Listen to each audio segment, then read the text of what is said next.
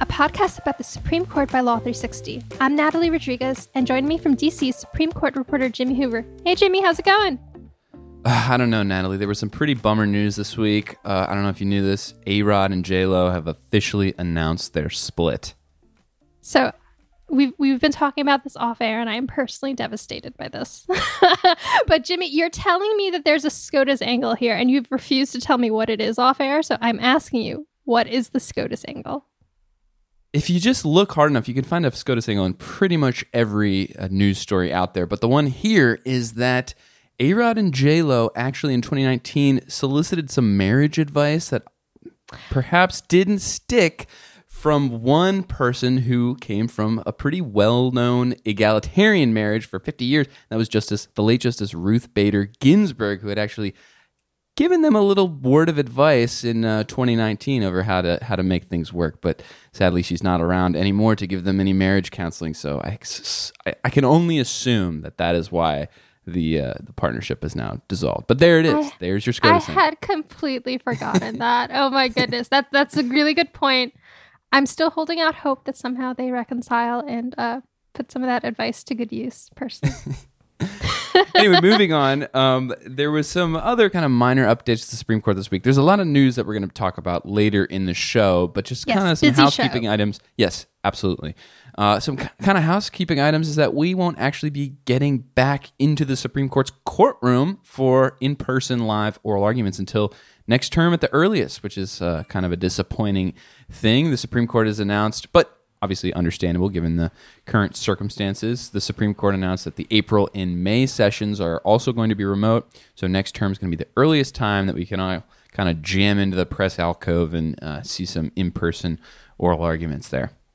I have to imagine it's just easier to kind of just keep going with the flow that they're doing right now. And I have to wonder if they'll make any changes when they go back in October to, you know, given the new format they've been using. So interested to see what happens. Yeah, I mean, is Justice Thomas going to still be asking questions when we're back in the open format and like everyone's talking over each other? Because I know he does not like that and uh, thinks that uh, things should be a little bit more orderly in oral arguments. But looking to October, though, um, at least right now, there seems to be some suggestions that we'll still also be seeing Justice Breyer, despite the uh, very hot spotlight on retirement watch that is on him right now. That's right. Uh, Natalie, you actually tipped me off to some new reporting by kind of one of the most plugged in SCOTUS clerk insiders out there, and that's David Lat, formerly of uh, Above the Law, who's reporting that Breyer's hired four clerks, which is the full slate of clerks for the upcoming October 21 or 2021 term, which in his words, strongly suggests that he's not going anywhere. So that's going to yes. disappoint a lot of people, I would assume. So, so David actually looked at um, the last four justices, the last like four recent justices to retire from the court. Sandra, uh, Justices Sandra Day O'Connor, David Souter, John Paul Stevens, and Anthony Kennedy. And only Kennedy um, in 2018 had actually fired a full slate before retiring, and all the others had some sort of like anomaly in their like general like hiring clerk hiring uh, status. So I don't. I still say anything that's ha- possible. You can't like you know completely you know look into the crystal ball just with this, but it does seem like he's kind of you know filled up those slots and is planning to you know be busy on the bench next October. Much to the chagrin of, of groups like uh, Demand Justice, is the progressive group that's now launching an online petition that reads Tell Justice Breyer, put the country first, don't risk your legacy to an uncertain political future, retire now. And they're like driving around a billboard that says Breyer, retire. And, you know, it, it just goes to show these judges, these justices on the Supreme Court, you can't necessarily tell them what to do. I mean, they have life tenure under the Constitution, and a lot of people seem to be forgetting that no matter how much public pressure you put on a member of the Supreme Court, it's really up to them what they decide to do um, with their career. And uh, Justice Breyer's kind of been out here um, under the political spotlight, not announcing his uh, retirement. He just gave another uh, speech, another public appearance, um, this time at the American Bar Association's International Law section yesterday, and the host kind of promised he's not making any news during the appearance, and he pretty much made good on that and uh, avoided any retirement talk. So, um, yeah, I think I think you might be onto something that we could potentially see him um, still sitting on the bench come October. But this is all part of a big conversation around you know Democrats and progressives trying to take back control of the Supreme Court and put justices on the Supreme Court. And there was some pretty big news to that effect um, today and last night. Actually, it was just announced. Yeah, so I saw something about some new legislation that would potentially expand the court. Jimmy, do you want to kind of break down the details for that one? Sure thing. There is a group of um, Democrats in both the House and Senate who today introduced the Judiciary Act of 2021, which would bring the total number of Supreme Court justices to 13. Um, it would add four seats to the court, giving Biden the opportunity to swing the court from its current six to three majority of Republican appointees to a uh, seven to six majority of Democratic ones. So the group behind this new bill consists of Senator Ed Markey of Massachusetts, um, the chairman of the House Judiciary Committee, Jerrold Nadler of New York, uh, Representative Hank Johnson of Georgia, and Representative Mondaire Jones of New York. Now, it goes without saying that this is very controversial legislation, even within the Democratic caucus, to say nothing of how fiercely opposed Republicans are to the idea of expanding the Supreme Court or packing the Supreme Court, as they would say, to kind of counteract the court's current conservative majority. And you know, the the the lawmakers behind this latest legislative effort are making no bones about the fact that it is indeed kind of a form of political payback for the way Republicans have been so successful at you know putting this new conservative majority on the Supreme Court from the blockade of you know Obama's pick uh, Merrick Garland to the uh, the the push of Amy Coney Barrett onto the Supreme Court in the, in the dying days of the 2020 election, even after that precedent was set in 2016 with Garland. Yeah, it certainly seems like an ambitious piece of legislation in, in many ways. Um, you know, the the bringing the total number of justices 13, I think, would be the the largest the the the bench has ever been in its history. Um, but as you said, you know, this is a controversial issue. This has become like a lightning rod issue. We've heard we talk we've heard about court reform over and over and over um, since basically the last uh, since Amy Coney Barrett was uh, nominated and then put on the bench.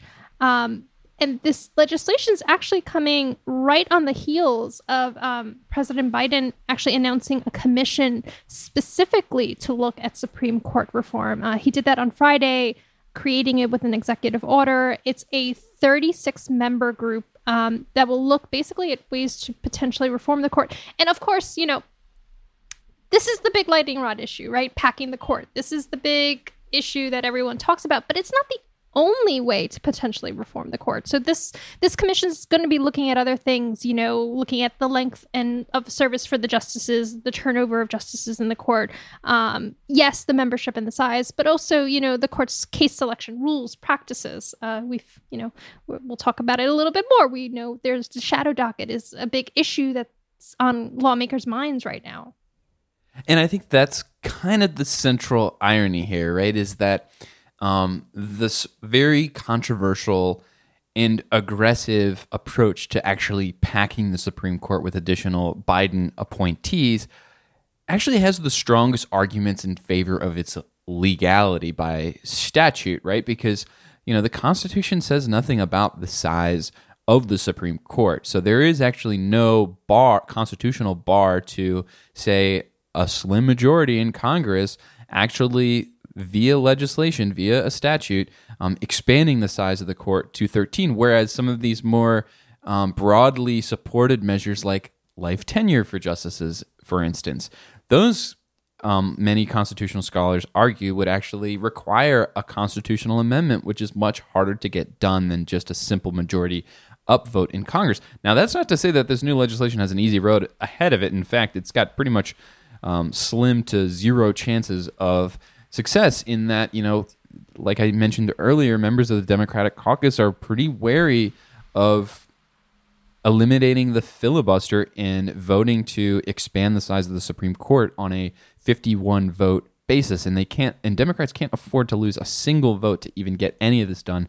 And I understand that just this morning, uh, House Speaker Nancy Pelosi is expressing um, kind of wariness around even the idea of bringing this to the floor, um, and that's in the House, to say nothing of the Senate. But yeah, let's talk more about this commission and what we could potentially see out of it. I know that, for instance, Representative Jones, who was who is among the um, lawmakers that are now pushing for the court expansion legislation, he was kind of critical of Biden for not including, you know, vocal court packing advocates among the 36 members. It's a pretty um, rarefied group of legal elites and academics that make up this new commission. So the idea is that they'll probably be a little bit more um, hesitant to embrace some of these very what are considered to be extreme or radical measures around court packing. Uh, obviously, the big context here is that court packing has been tried before, right? Franklin Delano Roosevelt did it in the 30s, and he was railroaded by his own party, and the measure was ultimately failed.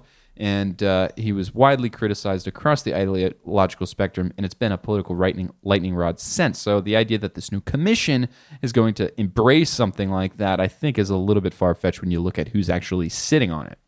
Yeah. So, so in terms of who's actually sitting on it, um, the two co-chairs are going to be former White House counsel Bob Bauer and Cristina Rodriguez, a, a former senior U.S. Department of Justice official. Um, other notable commission members include retired D.C. Circuit Judge Thomas Griffith, uh, former acting U.S. Solicitor General Walter Dellinger, uh, the NAACP Legal Defense and Education Fund President Sherrilyn Ifill, who has uh, certainly been making headlines for a lot of the work she's been doing lately. And prominent Harvard University constitutional law professor Laurence Tribe, also, you know, big name in in you know the Supreme Court bar world, right? Um, so a lot of legal heavyweights here that are going to be kind of coming together and their task um, you know, is is basically to come out with a report within 180 days of their first public meeting. I don't know when that meeting's going to be, um, but you know, it's a that's a pretty you know big challenge, right? To to to to take all of these you know hot button issues on reform and you know potential ways to to to kind of address issues that are coming up with the court um, and try to come up with some sort of blueprint or hopeful blueprint anyway. And let's also remember like the genesis of this new commission, right? Biden announced this in kind of the tail end of the 2020 um, election as both Democrats and Republicans were really pressuring him to just say whether or not he supported the idea of expanding the court, you know, as that became like a big political talking point during the Barrett uh, confirmation proceedings. And he really didn't want to announce his position on it because he didn't want to alienate um, grassroots progressives, but he also didn't want to give further um, firepower uh, to Republicans who were accusing him of supporting court packing. And let's remember that Biden, you know, he's a former chairman of the Senate Judiciary Committee who's expressed um, wariness around the idea. He said he's not a fan of the idea of court packing. There's actually a recently resurfaced clip of him saying, as a senator in 1983, that Roosevelt's um, court packing plan was a bonehead idea. And so that's all to say that, you know, this group being given six months, looking at the membership of the group, looking at who the president is that, you know, formed this task force, a lot of it could just be optics um, and lip service to the idea of entertaining these reforms. But as you as you say, there are, are steps that it could take short of expanding the court. Whether or not any of them will be successful, it's too early to say. But you mentioned something pretty um, interesting early on, and that is um, potential changes to the Supreme Court's rules and procedures. One issue that people have been very critical of the Supreme Court about in recent weeks, and in fact, uh, over the course of the last year, has been its high profile rulings in shadow docket cases. These are the cases that don't go through, you know, the full process of briefing and argument. And, you know, in February, there was the first ever congressional hearing about some of the issues around this, the shadow docket. And just on Friday, after we recorded last week's episode, um, there was another pretty big development in a shadow docket case suggesting that, you know, this issue really isn't going away. Yeah, we had another one of those midnight rulings uh, that are coming, you know, kind of the late night. It was an unsigned 5 4 decision uh, on Friday. Uh, although, so it's unsigned, but we kind of know how the justices uh, kind of sh- shook out on this issue, which was about um, California's restrictions on in home religious gatherings. Uh, the opinion struck down um, these restrictions over the dissents of the three liberal justices and Chief Justice John Roberts. It is the fifth time the High Court has weighed in on the state's uh, COVID 19 rules since the start of the pandemic. Yeah, and COVID 19 regulations have you know made up a big part of the Supreme Court's shadow docket over the last year, but there have also been other issues as well. There's been death penalty cases that the court has decided, you know, in late night orders.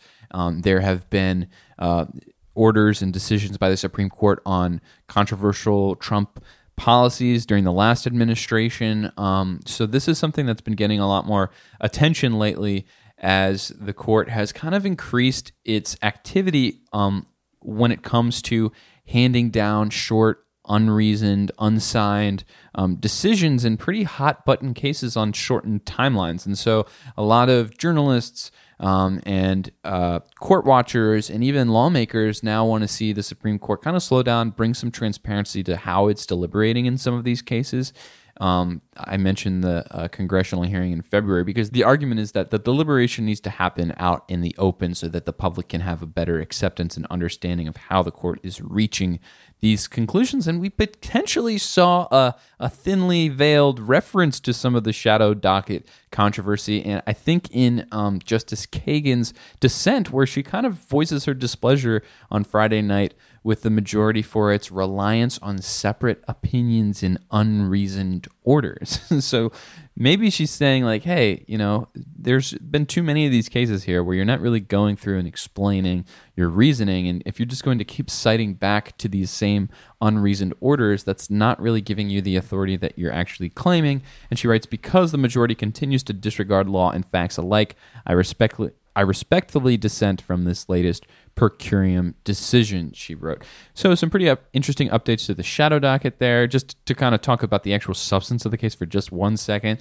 Um, California appears to be getting the message. You mentioned, you know, this is like the fifth time that the Supreme Court has kind of taken it to task for its COVID 19 restrictions. And in a separate case um, on April 12th, uh, the governor, Gavin Newsom, he wrote a letter to the court saying that um, California has now uh, effective immediately uh, gotten rid of its capacity limits on places of worship um, that are now not mandatory but are strongly recommended. So they're basically saying we're tired of getting told what to do by the Supreme Court, uh, but alas, that's the that's the update I have on that one. There's another interesting case that we are watching that the Supreme Court could potentially take action on as soon as tomorrow, actually, and that is in the long running um, dispute over what was the Trump administration's um, public charge rule. This is the controversial rule that's been deemed the immigrant wealth test. We're no longer in the Trump administration. So, Natalie, can you just tell us what's left of this case and what's going on here? Yeah. So, this case, as we've talked about before, um, as you mentioned, it was it's over this immigration uh, restriction that would restrict people f- who receive non-cash benefits like food stamps and Medicare from immigrating to the U.S. It came in under the Trump administration. The Biden administration has reversed course on its stance on this immigrant wealth test, essentially, and has stopped defending uh, the, the the the test, which is currently before the Supreme Court. It was, you know, scheduled for arguments. Uh, they're like, nope, we want out. Um, as I mentioned, I think in the last ep- in one of the last episodes, there are some uh, some lawmakers in other states who've wanted to basically, you know, take the place of the government in some lower court proceedings, and now they're asking the Supreme Court to take the place of the federal government. Um, you know, Texas and a group of Republican states they they want permission to defend the rule uh, before the Supreme Court, rather than have this case tossed out or tossed back to the lower courts, which is, you know, we've as we've said is a potential for for it since the Biden administration has essentially pulled out.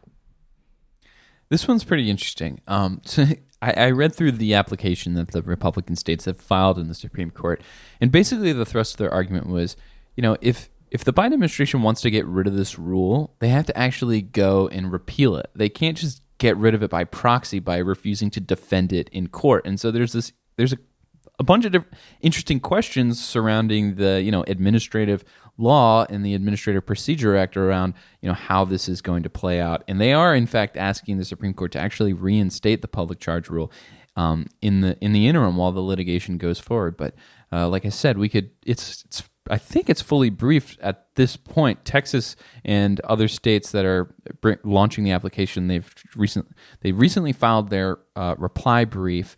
Um, and so now we're just awaiting uh, an action from the Supreme Court, which could take the form of another shadow docket order, right? Um, this is in the form of an application as opposed to you know a petition, and so the Supreme Court in, in recent weeks and in months has tended to rule on those kind of later at night towards the end of the week. So stay tuned for that for sure.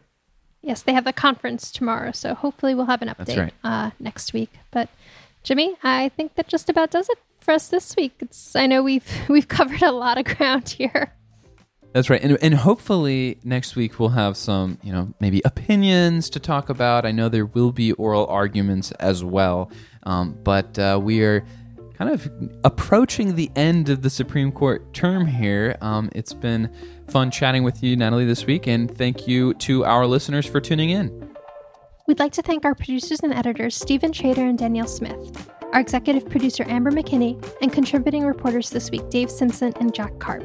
Music for the show comes from Beats. For more information about all the High Court action, please go to law360.com slash the term. You can also find us anywhere you listen to podcasts. Just search Law 360 in the term. Thanks for listening. And oh, please write us a review.